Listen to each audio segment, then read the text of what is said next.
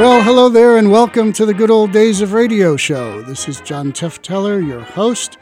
It is uh, Tuesday, and on Tuesdays we do comedy, usually, sometimes drama, but usually comedy. And we have a very special guest today. Before I introduce that special guest, I want to say a few things here.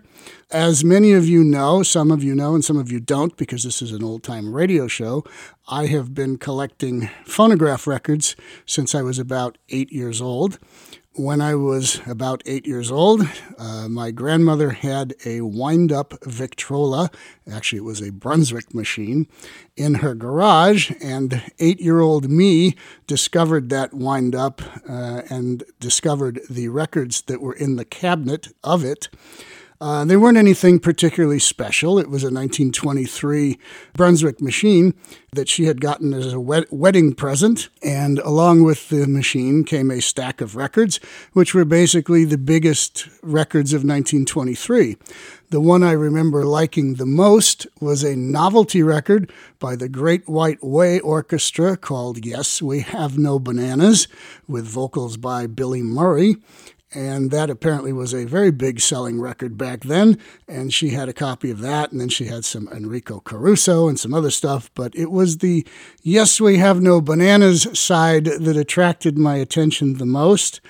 And I thought it was pretty cool, and I played those records over and over again. By the time I got to about 10 or 12 years old, I thought there must be more records out there than just uh, the, these. And so I had my father take me to thrift stores, uh, the Goodwills and Salvation Armies, and started looking for records. Didn't really know what I was looking for, but I knew I liked the novelty comedy type records. Around this same time, which would have been the early 1970s, about 1972, 73, uh, I discovered radio in Southern California where we were living, and uh, somebody somewhere said, Listen to this man on Sunday evenings on KMET. He has a great collection of novelty type records, and you'll you'll find those amusing. I don't know if it was somebody at school or somebody somewhere told me to do this, and so I found the Dr. Demento show on KMET and I got to listen to all kinds of great, funny novelty records on that show. And it inspired me even further to go out and hunt down more things. I soon found that one of my favorites was Stan, uh, Stan Freberg and Spike Jones, and so I started hunting for those. I found a whole run of them at Winsel's Music Town in Downey, California, and bought them for the princely sum of about 75 cents a piece. Maybe it was a dollar, but it wasn't much because I didn't have much money back then. But anyway, I continued collecting records, continued listening to Dr. Demento.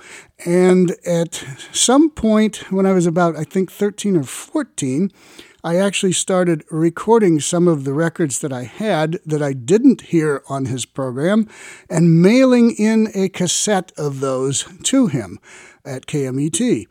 And soon, not too long after I mailed them in, I got some very nice little notes and letters back from the good doctor thanking me for submitting the cassettes and saying, hey, you could you could instead of putting the microphone in front of the speaker, you might want to get a little plug and plug it into the back so you get get me a little bit better quality so maybe I could use some of these on the air. So I did that and I sent him more cassettes and he very kindly responded each time. In 1977, and a lot of you know who listened to this show, I worked for Groucho Marx between 1975 and 1977. And in 1977, when Groucho passed away, Dr. Demento invited me on his show to do a little tribute to Groucho, which I did, and I still have that tape after all these years. And now it's almost 50 years later, and I'm inviting Dr. Demento onto my show. So here we are with special guest Dr. Demento. Welcome to the good old days of radio show. Hello there. Is it wind up your radios? yeah. Woo, woo, wind up your radio. Yay! And you got to blow your little horn, but you don't have that handy probably, but that's okay. That's everybody remembers that. What? I'm in my kitchen actually. okay. Well, we got the wind up your radio in there. That's good. All right. So anyway, that's a little bit of my background, uh, Doctor D, which you may or may not know all of that, but I thought you'd find it a little interesting for me to spill that out there. I remember most of it. Okay, well, yeah, you you you inspired me, and I will always be thankful for that. And I've kind of gone off in a different direction from novelty records. I've gone off into rare blues records and vintage radio shows, but I still love the old novelty stuff too. All right. I, I I love blues too. Yeah, I know you do. You had some some nice ones in your collection too. So we are here today to talk about first for for this particular show, Spike Jones and the City Slickers. Now, I'm not a great historian of Spike Jones and the City Slickers. I know I have a lot of their records. I know a little bit about them, but I'm going to let you say what you want to say about Spike Jones and how maybe he inspired or influenced you.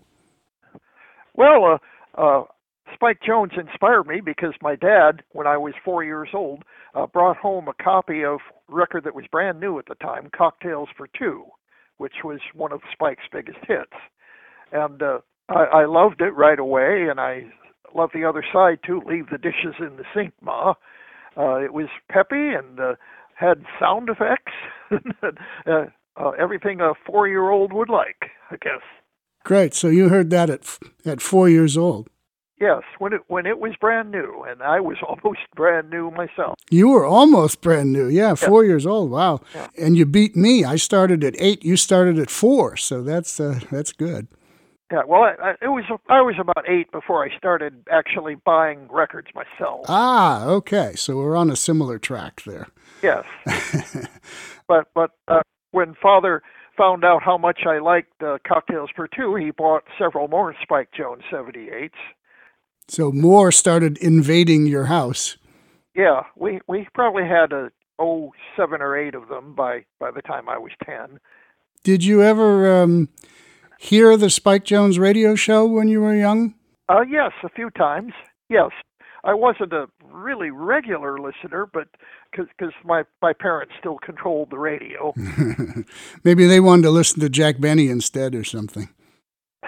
yeah, or or classical music. My my folks were mainly classical music lovers. Oh, and they allowed Spike Jones in your house, huh? Oh yes, Well, that's good. They were they were Yeah. diverse enough. yes. So, can you? I I mean, I could do this, but you're the guest here. Can you explain a little bit to somebody who's listening to this who has no clue what Spike Jones was? Can you explain a little bit about Spike Jones to people? Well, uh, he had worked in the music business as a studio drummer. He was a, a, a very fine drummer, probably the best uh, on-call studio drummer for up-tempo pop music and jazz in, in Los Angeles in Hollywood. So he appeared on a good many records, even as even things like the the first take of Bing Crosby White Christmas, where you can barely hear him at all, uh, to other things uh, where where he's more prominent, like a, a couple of Fred Astaire records where he plays little drum solos while Fred Astaire tap dances, and and, and then around 1940, uh, Spike realized that some of his drinking buddies uh, might like to form a band playing funny music, and so he he formed Spike Jones and his City Slickers. Uh, actually, he had a band in in uh, in earlier called Spike Jones and his Five Tacks, but uh, uh, the City Slickers were formed about 1940. Uh, with uh, Del Porter was in there from the beginning, and uh, several others, and uh, uh, he signed a contract to record for Bluebird Records in 1941. Okay. And his first big record was what? Uh, Der Fuhrer's Face was the Uh-huh. first really big one. And that's what I thought you were going to say. And because Yeah. you said that, and because that is correct, I have a little surprise for you, which I have something here that I think you have not heard. Um, Okay. This is a little excerpt from the Bob Burns show. Um, I'm not sure if anybody remembers Bob Burns, but they called him the Arkansas Traveler, and he had this kind of rural hillbilly type radio show, which was kind of uh, an attempt at being funny, and it wasn't too bad. But the orchestra for the show was Spike Jones and the City Slickers. And Oh, huh. this little excerpt is from 1943. It's January 28th, 1943. and we're going to listen to Spike and the City Slickers do a live version of Der Fuhrer's Face. So here we go. It's just too bad that Hitler couldn't have gone down there to see how we do things in this country. of course, Hitler couldn't make it. He's kind of busy now. Hitler's up in Berlin. He's writing a sequel to, to that book he wrote, Mein Kampf. And now he's writing a book about the, about the Russian offensive. And the name of that book's going to be Mein Headache. you know that, uh, of course, uh, of course, Hitler just made a mistake there when he opened up that Russian front, because uh, uh, Hitler's got an astrologer, you know, and the best astrologer in Germany too. And this astrologer always tells Hitler just exactly what you know what to do. And uh, the astrologer made just one little mistake when he told Hitler about opening up the Russian front. He forgot to tell Hitler that the Russian bear is the only bear in the world that don't hibernate in the wintertime.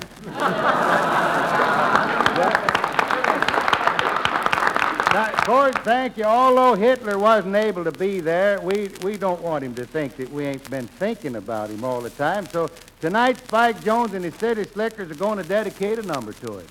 This is the number that Spike and his boys have made famous, and I might say the number hasn't done Spike Jones and the City Slickers any harm either. I'm talking about Der Fuhrer's face. Honestly, you'd be surprised how many requests we've had for Spike to play that number again. I think pretty near everybody's requested it, but Hitler. The, the lyrics, the lyrics are going to be handled by Carl Grayson. Go ahead, Spike.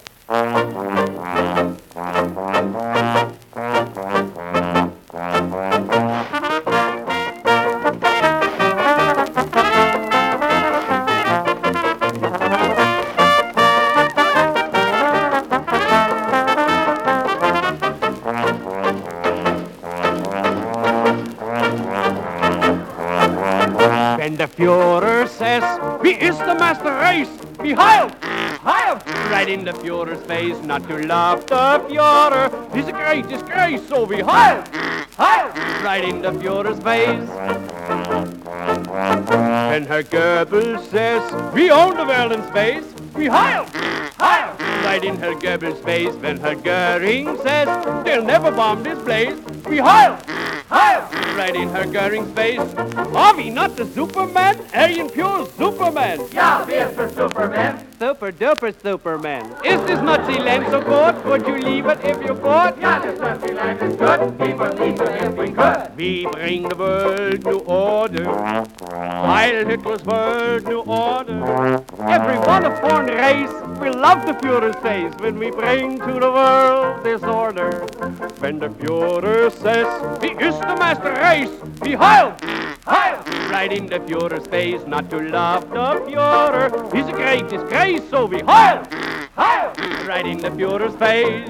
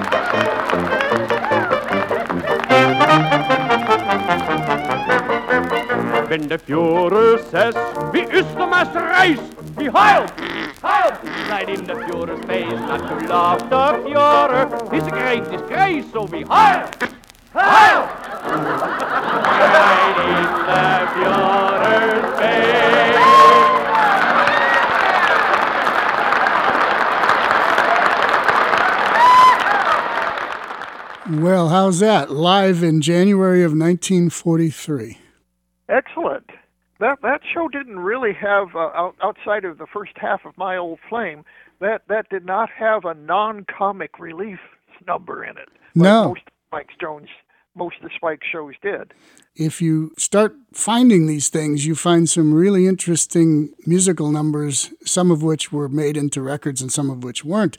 But there's a lot of Spike Jones stuff that never made it to record that's performed on his various radio appearances, and they're really fun. Yeah, because the Petrillo ban was happening at that time. Yes, Uh, explain what- that to people because they won't know Uh, what you mean. Yeah, well, James C. Petrillo was the president of the Musicians Union, which was very powerful at that time. And uh, musicians really needed to be in good standing with the union uh, in order to perform live uh, all all through the USA. So uh, Petrillo decided he uh, he, he needed a better deal from the record companies that he was getting. So, effective in in uh, towards the end of '42, he forbade all his union musicians to make records. So, virtually no new records were recorded in the USA involving uh, musical instruments for about two years, right in the, the, heat of World War II. Uh, 43, uh, I think strike was finally settled in 44. And so you had a few records were made with just choral accompaniment, like uh, Frank Sinatra recorded several, and Dick Haymes, other popular singers, would record just with with a a chorus or a, I I think they could use harmonicas because uh, Petrillo didn't consider uh, harmonicas to be legitimate musical instruments. These musicians, like Spike Jones and the others, uh, they found a lot of work on radio at that point because they couldn't Yeah. make records. That's right. Yeah, so all through 40, 43 and 44.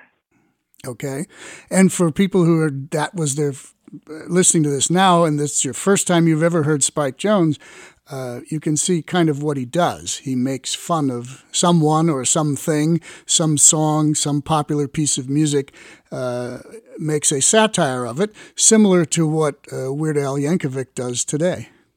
Yeah, uh, Spike loved to make fun of classical music because classical musicians, uh, classical music was a, a huge part of the record industry at that time, much bigger than today. It, uh, classical music accounted for about 45% of record sales, at least in terms of money, uh, in, in the 1940s. Yeah, it sure seems like it because there's tons of them around even now from the 1940s. So, yeah, well, and and Spike uh, would lampoon everything. Um, and he continued that all the way up until uh, his death, although he did have a serious orchestra that made some records as well. Yeah, which didn't sell very well. Spike No. Other orchestra. Yeah.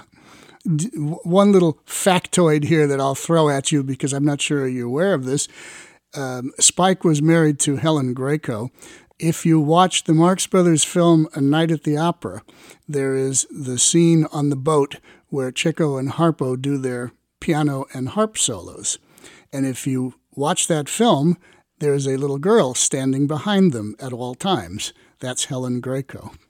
Oh, wow. So you might might next time those that film comes your way, you might want to tune into that segment, and you can see Helen Grayco as a little girl standing there watching Chico shoot the keys and Harpo play the harp.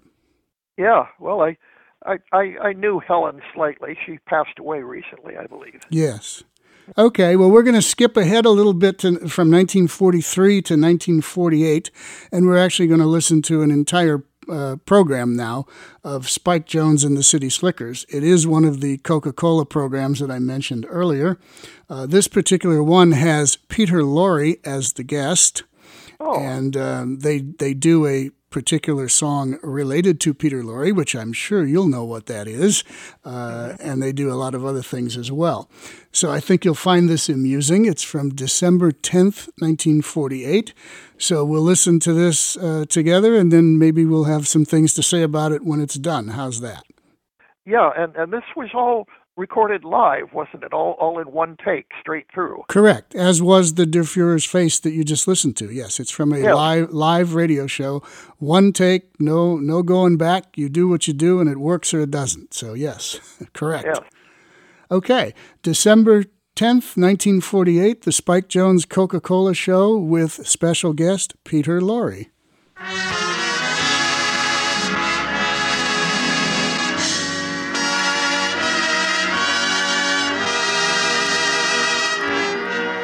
Coca Cola Company presents Spotlight Revue, starring Spike Jones and the City Slickers and Dorothy Shay, the Park Avenue Hillbilly, with Doodles Weaver as Professor Feitlebaum and George Rock. And our special guest for tonight, the eminent screen star, Peter Lorre.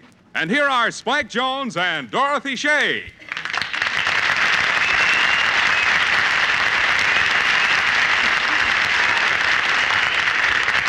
Hiya, Dottie. Hiya, Spike. Say, those sure are some outfits you and the boys are wearing tonight. Oh, thanks, but wait till you see the next one I'm having made. It has an orange and blue plaid coat with yellow neon buttons and a rhinestone vest with blonde mink pockets. Not to mention lavender striped trousers with green Angora cuffs. All you need with that outfit is a pair of purple shoes. What do you want me to do? Look ridiculous? Spike, the only man I know whose clothes can outshout yours is my Uncle Fudd. Last time I saw him, he was wearing feathers. Feathers? Yes, he thought he was a chicken. Well, didn't your aunt try to talk him out of it? Oh, no, she needed the eggs. Well, here's one she can add to her collection. It's the City Slickers version of After You've Gone.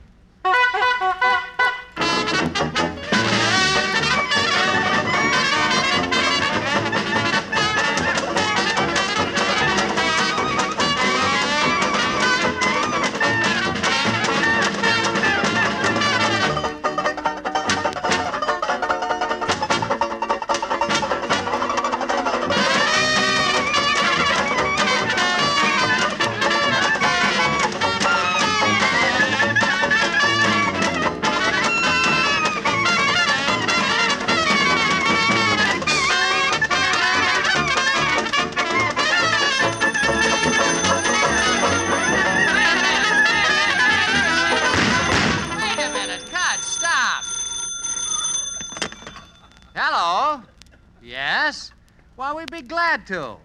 Not at all. Goodbye. Fellas, we got a request to play. I get a kick out of you. Who from? Errol Flynn.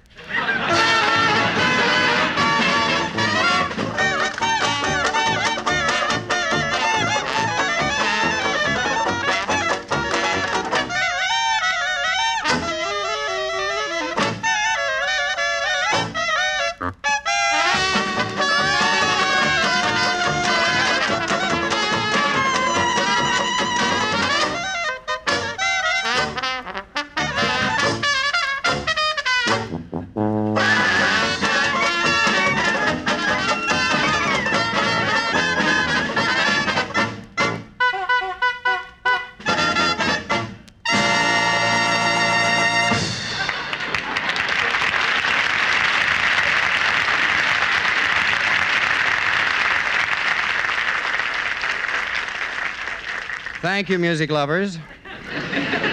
Fellas, that was truly the kind of music that soothes the savage beast. And one of these days, I'm going to let you play for people. Spike, I haven't heard anything so moving since last week's earthquake. Well, thank you, Dottie. I think you should get to know some of the great artists in my band. For instance, uh, George Rock. George, I want you to meet Dorothy Shay. I'm so happy to meet you, Miss Shay. I have been hearing say that. What musical instrument do you play in Spike's band? I am the second pistol shot. Someday I hope to become the first pistol shot. Well, George, to become the first pistol shot, you have to practice more. Oh, I do practice. I keep studying all Saturday and Sunday just so I can improve my crescendos, spassados, scherzo's, and fortissimos. What bands did you play with before you joined Spike? Well, I was uh, Tommy Dorsey, Yes? Henry Busse, Yes? Andre Kostelanetz, And? and Clyde McCoy. It's a good thing you didn't say Charlie Revac.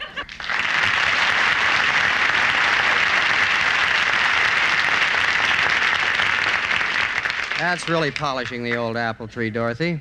And now, ladies and oh, gentlemen, Spike, we turn Spike, it's me. Professor Feitlebaum. Professor, that's certainly a beautiful flower you're wearing in your lapel. It's a present from my father, who happens to be one of the world's greatest horticulturalists. He's a what? Horticulturalist. Thank you. He experiments with flowers all day long. Why, he could grow anything. But sometimes I wish I could have had a mother.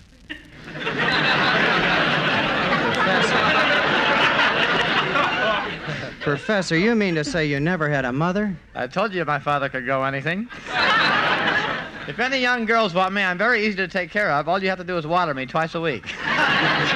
You must be kidding. I wish I were. My life has been very sad. I've had a lot of trouble growing up. Why, when I was 14, I started to blossom out. What's wrong with that? Well, what's wrong with that? Other boys were growing beards. I was growing blossoms. but before I go to seed, I'd like to hit, uh, sing the hit tune of the day, Quanta Le Gusta. I believe I'm in voice.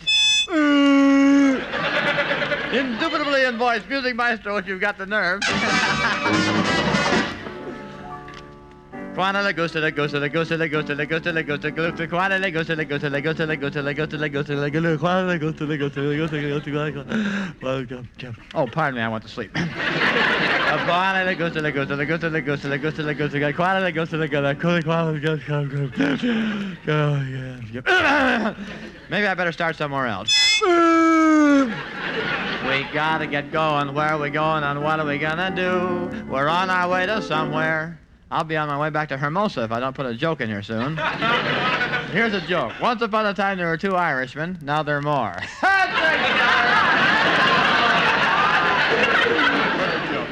the three of us and you. What'll we see there? Who will be there? What'll be the big surprise? Is this a song or a quiz show? Ooh, no, no. there may be senoritas with dark and flashing eyes. We're one RA. Uh, no, we're way out one. Uh, all outdone. Uh, have some fun. I'm a bum. No, no, I'm not. A... Speaking of bums, a man came up to me today and said, uh, Can you lend me a dime for a cup of coffee? I said, Coffee's only a nickel. He says, Yes, but I have a date. we're,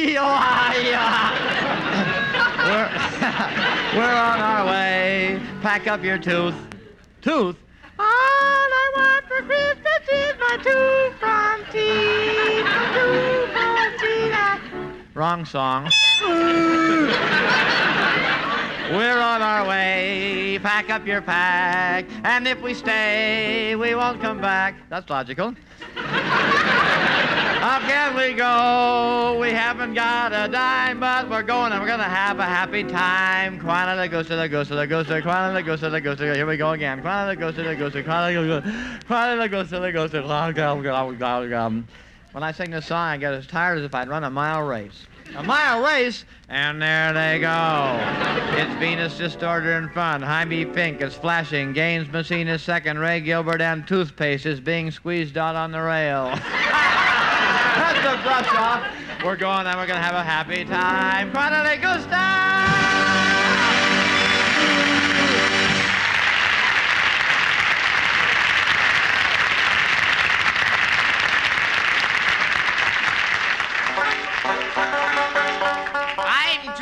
up. How about you? Are you tuned up? Yes, I'm tuned up. Are you tuned up? Sure, I'm tuned up. And I guess we're both tuned up.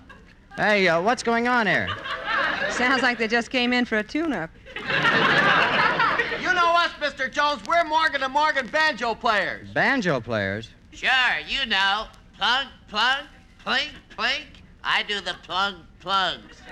What about your partner? Boy, does he plink. You should hear our version of Art Mooney's I'm Looking Over a Four Leaf Clover. What do you call it? I'm peeking under an old cucumber. That's better than perusing a black-eyed Susan. But I happen to know, fellas, that your best number is a fast and furious two-banjo arrangement of the good old Tiger Rag.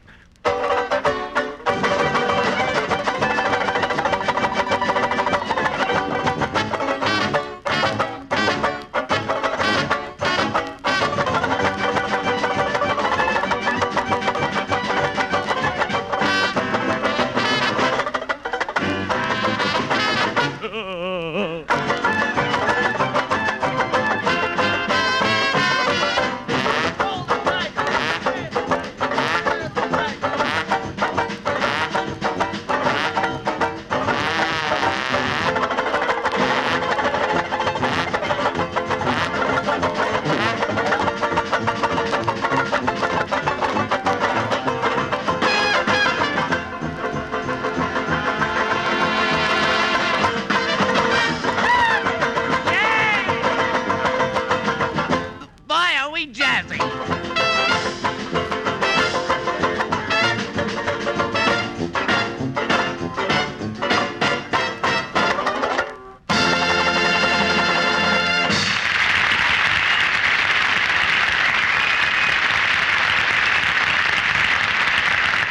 Tiger Rag, otherwise known as Bengals and Bows. And now here is Dick Joy. Wherever people get together for good times, at games, parties, picnics, parks, at the movies, the circus, or any sort of festive gathering, there's one thing you'll find, and that's ice cold Coca Cola. The familiar red cooler invites pleasure seekers everywhere to have a Coke and play refreshed.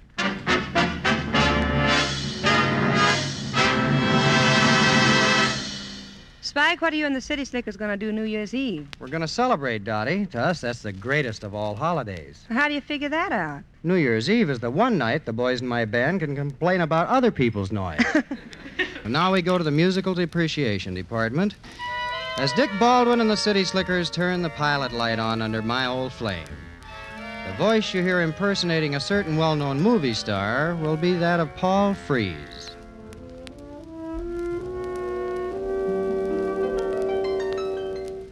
My flame.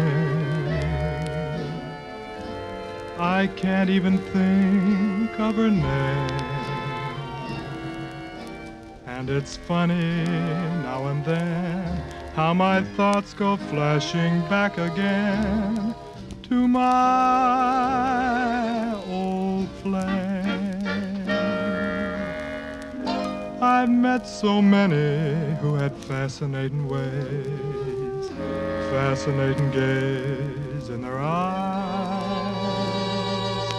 Some who lift you up to the skies, but their attempts at love were only imitations of my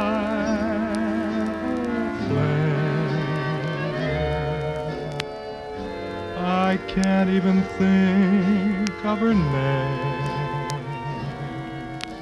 And I'll never be the same until I find out just what became of my old flame.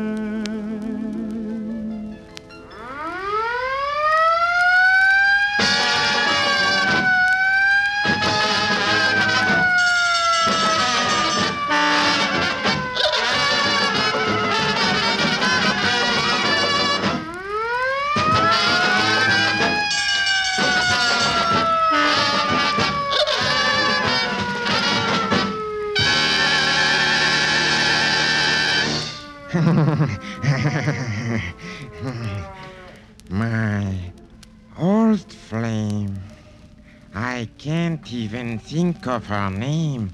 I'll have to look through my collection of human heads. but it's funny now and then how my thoughts go flashing back again to my old flame. My old flame. My my new lovers all seem so tame. They, they won't even let me strangle them. For I haven't met a girl so magnificent or elegant as my old flame. I, I've met so many who had fascinating ways, a, a fascinating gaze in their eyes. I saw this eye, so I removed the other eye. That eye that kept winking and blinking at other men. It was making me. I was going. It was so. I was. Some who took me up to the skies. But their attempt at love were only imitations of my old flame. I can't even think of her name. What? What was her name? Doris, Laura, Chloe, M- Manny, Mo, Jack. It was. It. No, it couldn't have been Mo. I, I, I can't stand this, I tell you. I, this is driving me sane. I'm going. This was. I would. You. She would always treat me meat. So I poured the can of gasoline and struck a match too. My Fourth flame.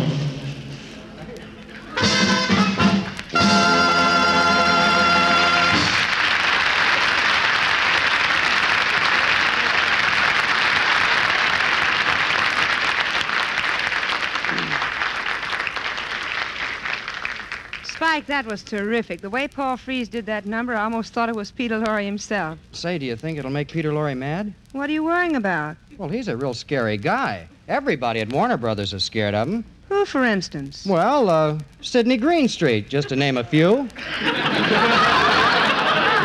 Well, if you want to know how Peter Lorre feels about it, just ask him. He's standing right in back of you. Pardon me, I use Pook Jones?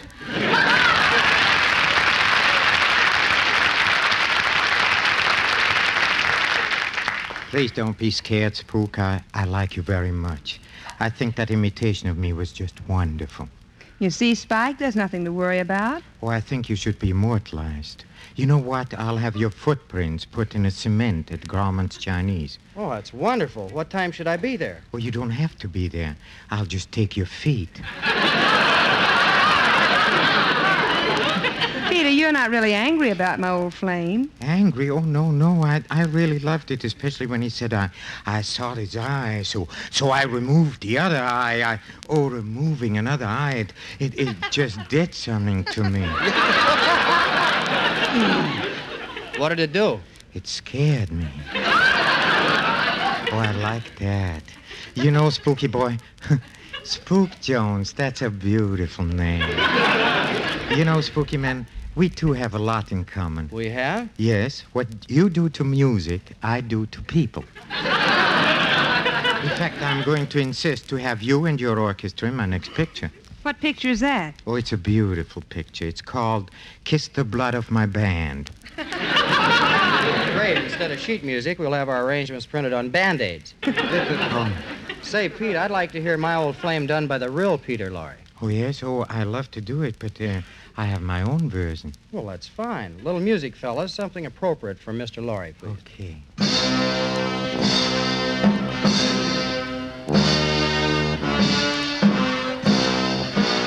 Oh, no, no, not that. No, that, that's too gay. I can't do it.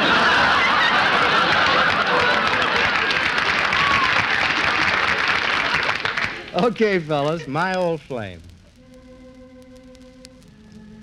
My old flame. I can't even think of her name. No, I, I can't think of her name. No, I. Oh yeah, she, she had no name. My, my old flame was a hot foot. oh yes, I, I was a struggling young scientist trying to get ahead, and every night I'd go out and get one.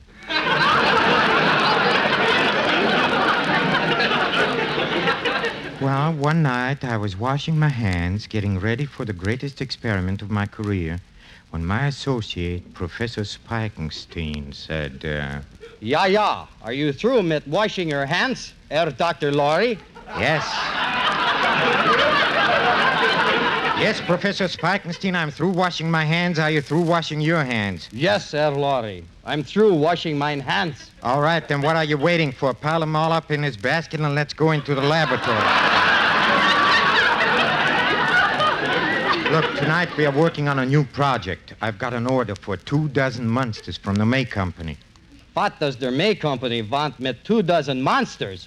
They are running a monster sale.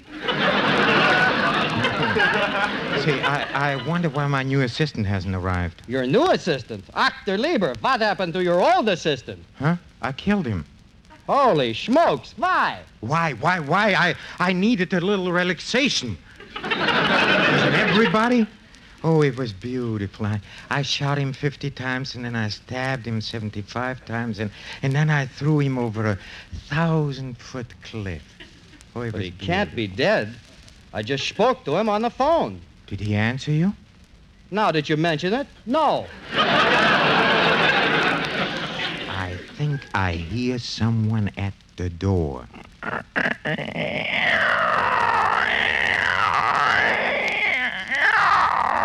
Big door.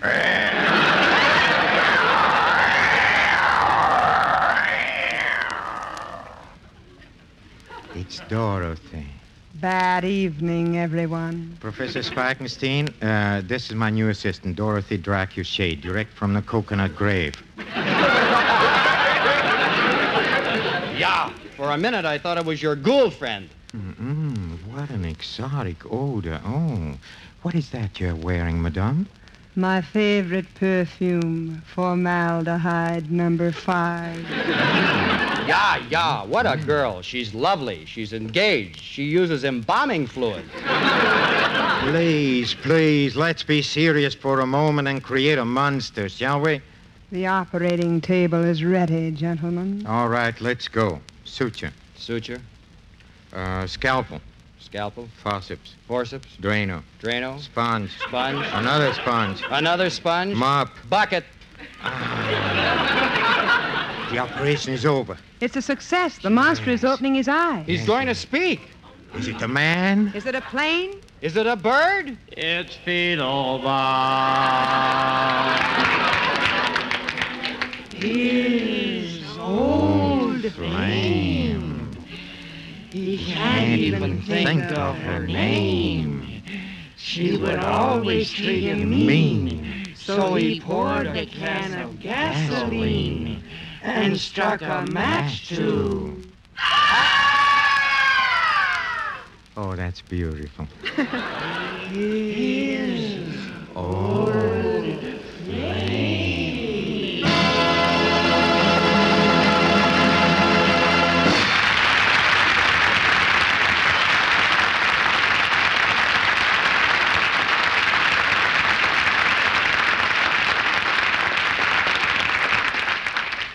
This is Dick Joy speaking for the Coca Cola Company, saying, whoever you are, whatever you do, wherever you may be, when you think of refreshment, think of Coca Cola. For Coca Cola makes any pause the pause that refreshes, and ice cold Coca Cola is everywhere.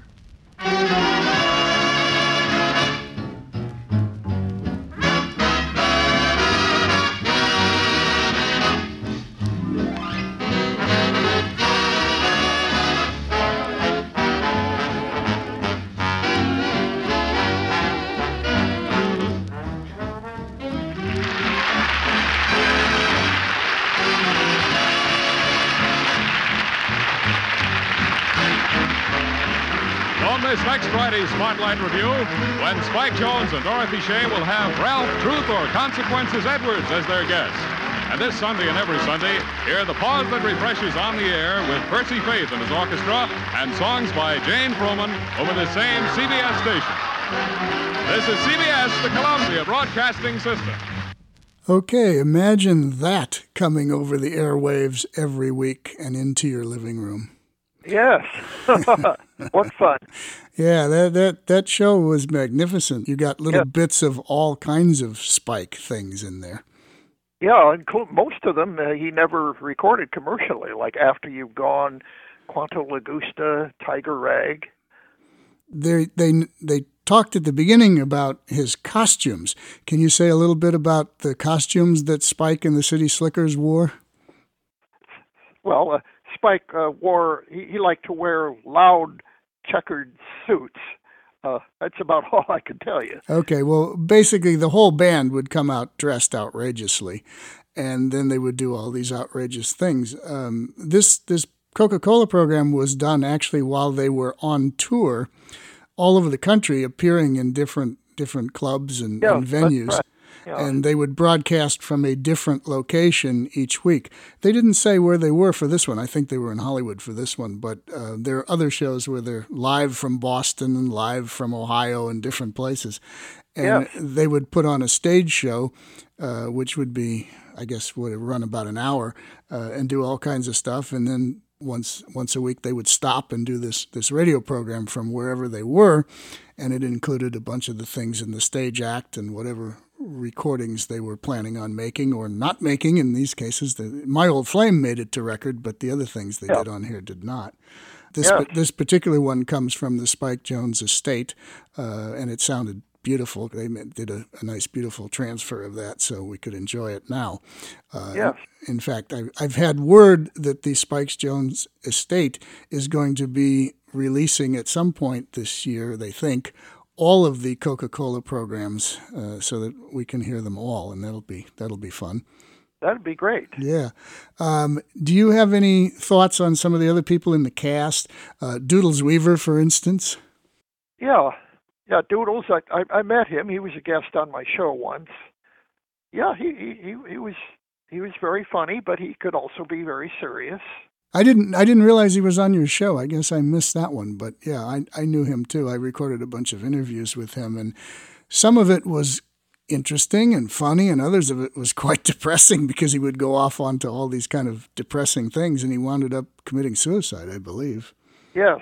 Yeah, because after he had a heart attack, uh he he was quite athletic. He he participated in the senior Olympics.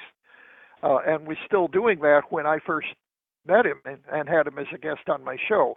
But right after that, he had a heart attack. I, I think you were the one that called and told me that Doodles had had a heart attack. Ah, that could be because I was in constant contact with him in the mid to late 70s. Yeah. I, I gather, no, you knew him better than I did, uh, but I gather that he was depressed because he couldn't participate in athletics anymore after he had the heart attack. Well, I think it was that, and he also w- said many times that he felt like he'd been forgotten and that nobody wanted to hire him to do anything. He put out that LP, Feitlebaum Returns, which you used to play some excerpt, some pieces from that on your show. Yeah, Eleanor Rigby. Yes. Yeah, he did his version of Eleanor Rigby with a lady named Patty Barham. And that was the, basically the last thing he did and he was selling those LPs uh, and autographing them if anybody wanted them, but he was kind of depressed that he wasn't selling that many and nobody seemed to care. So it was kind of a sad ending. Any of the other city slickers? Uh, well, Sir Frederick Gas, Earl Bennett, got to know him pretty well. Okay. And what was he like? Oh, uh, well, he was a painter. A painter? He, yeah, he was a student of Thomas Hart Benton, the famous Midwestern painter and, painted. He, he did mostly landscapes, but uh, they they were fanciful a little bit. Not not as fanciful as uh, his Sir Frederick Gas character, but. Uh, did you ever meet Spike? No, I never did. Because he was playing apparently at Disneyland in the mid '60s before he passed away, but I was yeah. a little bit too young for that. Yeah, and and I was not really tuned into funny music in the '60s like I later like I was earlier and later. I was a blues hound. Aha, yes, we know that.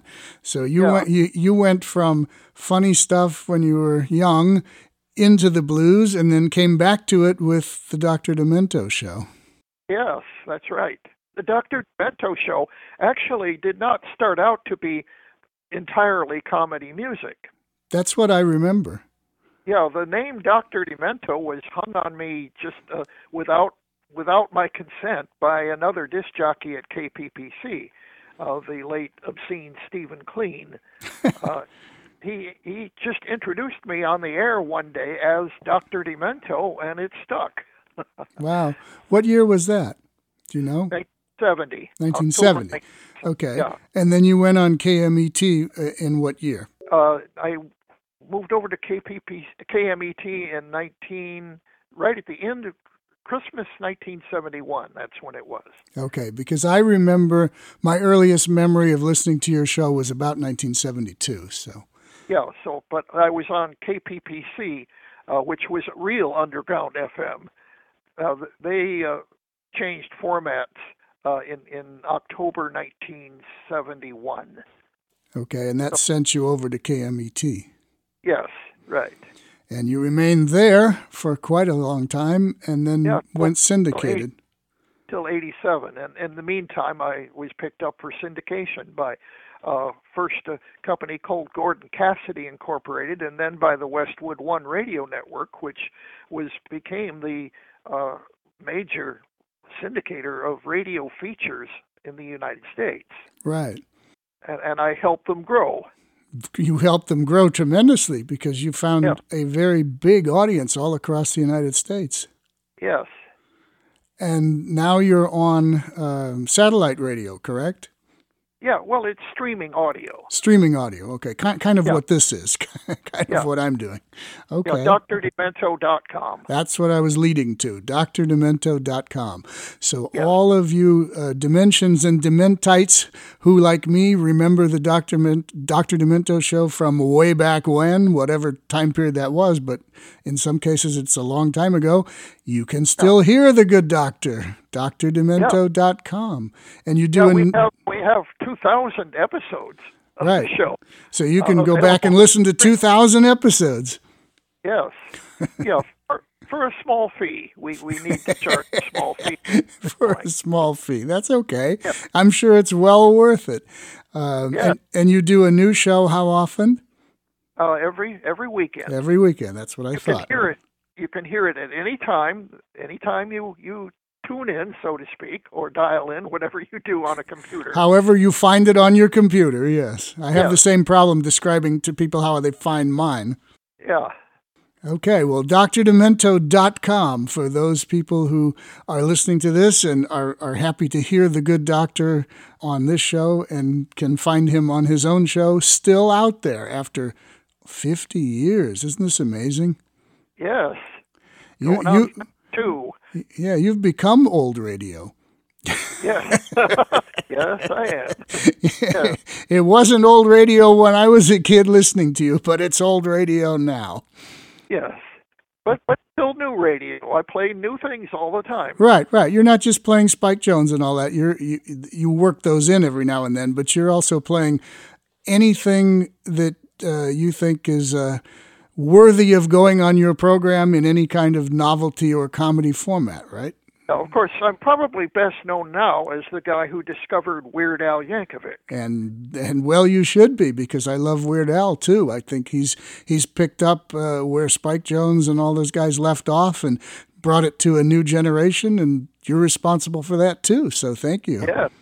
Thank you. You're welcome. You're very welcome. Okay.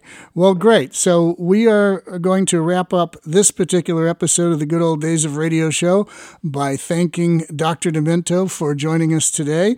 Um, he's going to join us again next Tuesday for another great comedy show, kind of uh, reminiscent of the things that he used to play way back when. So uh, I've selected a good one for that. So this is John Tefteller in the Good Old Days of Radio Show. You can hear Dr. Demento still at drdemento.com. And uh, I don't know how to sing your closing theme, but I'll just say cheerio, cheery lips, cheerio. okay. Don't forget to stay